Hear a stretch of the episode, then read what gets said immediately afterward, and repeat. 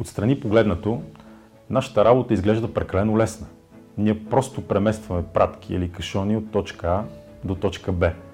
Но това не е изобщо толкова лесно, колкото изглежда. Можете да си представите колко са бизнес процесите, правилата, процедурите, които седат между това пренасене на пратки от точка А до точка Б. Особено когато говорим за мултинационална международна компания, която покрива над 220 държави и територии.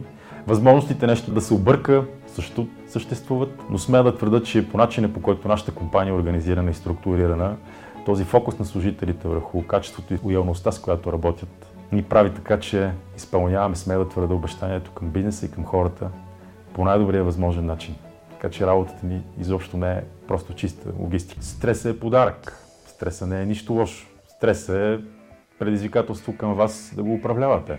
Стресът е този, който те държи под напрежение. Стресът е този, който прави така, защото ти да извадиш най-доброто от себе си. Една пратка може поради грешно сортиране, каца от тук в Лайпциг и от Лайпциг тръгва за Саудитска Арабия, а не за Дания, където е крайната дестинация.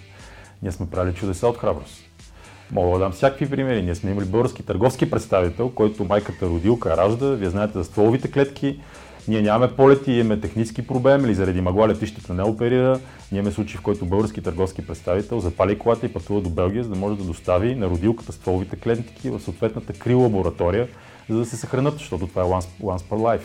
Жената ражда, това се взима и нали, следващото раждане, в смисъл това не е конвер, това не може да се случва всеки ден. Особено в автомобилстроенето. Там ако се забавя една доставка, но стойките, които се заплащат, са по стотици, 6 цифрени суми в евро. Представете си, примерно, да спре една поточна линия в Германия и да спре производството на BMW, защото нещо се чупи. Или, примерно, няма достатъчно запаси от еди коя си резервна част на, на място. Това са изключително критични time sensitive производства. Нашата роля там също е огромна. Така че, общо взето, ние нямаме право на грешка. Истината е, че ние нямаме право на грешка. Ние возим пратки във всички посоки и хората ни се доверяват, защото знаят, че услугата ще бъде гарантирана и транзитното време ще бъде гарантирано. Всяка пратка е бизнес или човешка история. Имаме глобално покритие в над 220 държави. Общо взето ние се ласкаваме от мисълта, че на нас се гледа като на компания, която общо взето движи международната и световна търговия. Де факто аз вече 22 години съм в DHL Express България. DHL беше първата ми сериозна работа, ако мога така да се изразя. А, а историята е следната. Аз завърших Технически университет София и по това време военната служба беше задължителна. А, аз се дипломирах и де-факто нямаше яснота кога точно ще бъда прият в казармата или ще получи повиквателната, така наречената. Така че тръгнах по интервюта, явявах се на най-различни така, събеседвания, интервюта, опити от моя страна да намеря работа, но тогава работодателите бяха консервативни до толкова, доколкото за тях не беше изгодно да инвестират в някой, който до 6 или 9 месеца ще влезе в казармата за неопределен период от време, тъй като дори тогава времетраенето беше динамично. Да се инвестира в такъв млад кадър без особени гаранции дали то отново ще се върне след казармата да работи, явно се струваше рисковано. Истината е, че не бях особено успешен в интервютата, които посещавах.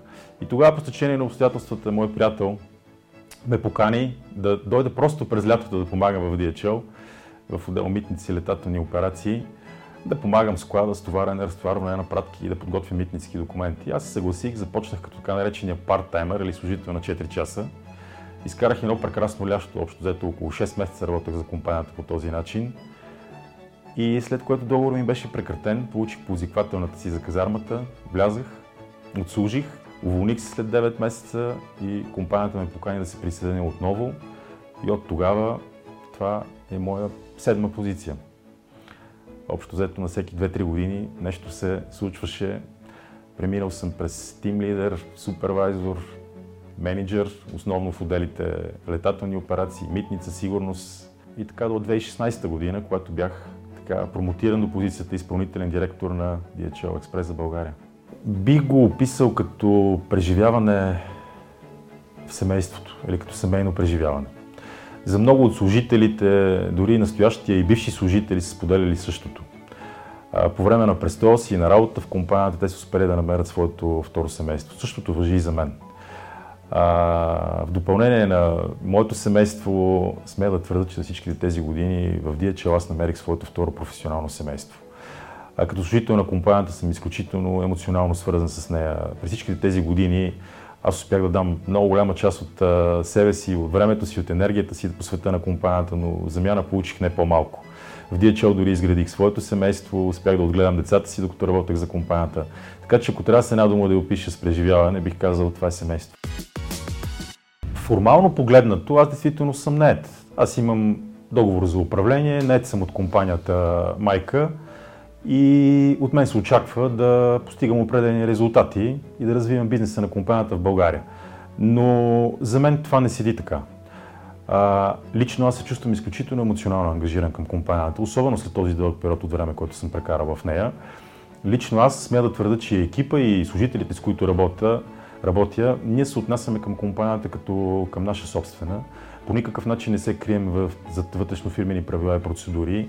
Ние не изпълняваме просто нареждания, заповеди или инструкции, които някой от региона или от централата спуска към България.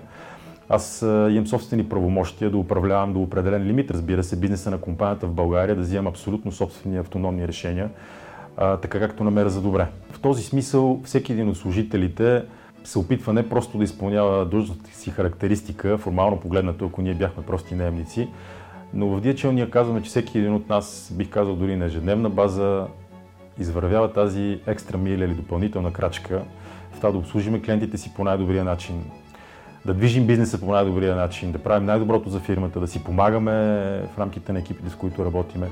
Така че подобна степен на ангажираност, на лоялност към компанията, на себераздаване, бих, бих казал дори в работата, не може да се очаква от хора, които са просто наемници. Тъй като мечтите са нещо дръско, нещо, бих казал, дългосрочно и трябва да бъдат смели и предизвикателни, вие виждате света, в който живеем. Един частен предприемач успя да изпрати кораб на друга планета наскоро. Така че, разсъждавайки и мечтайки в тази позиция, в много дълъг хоризонт, бих си помечтал да съм съвременник и още да съм жив и здрав, когато логото и бренда на компанията ни ще стъпи на друга планета. Защо не?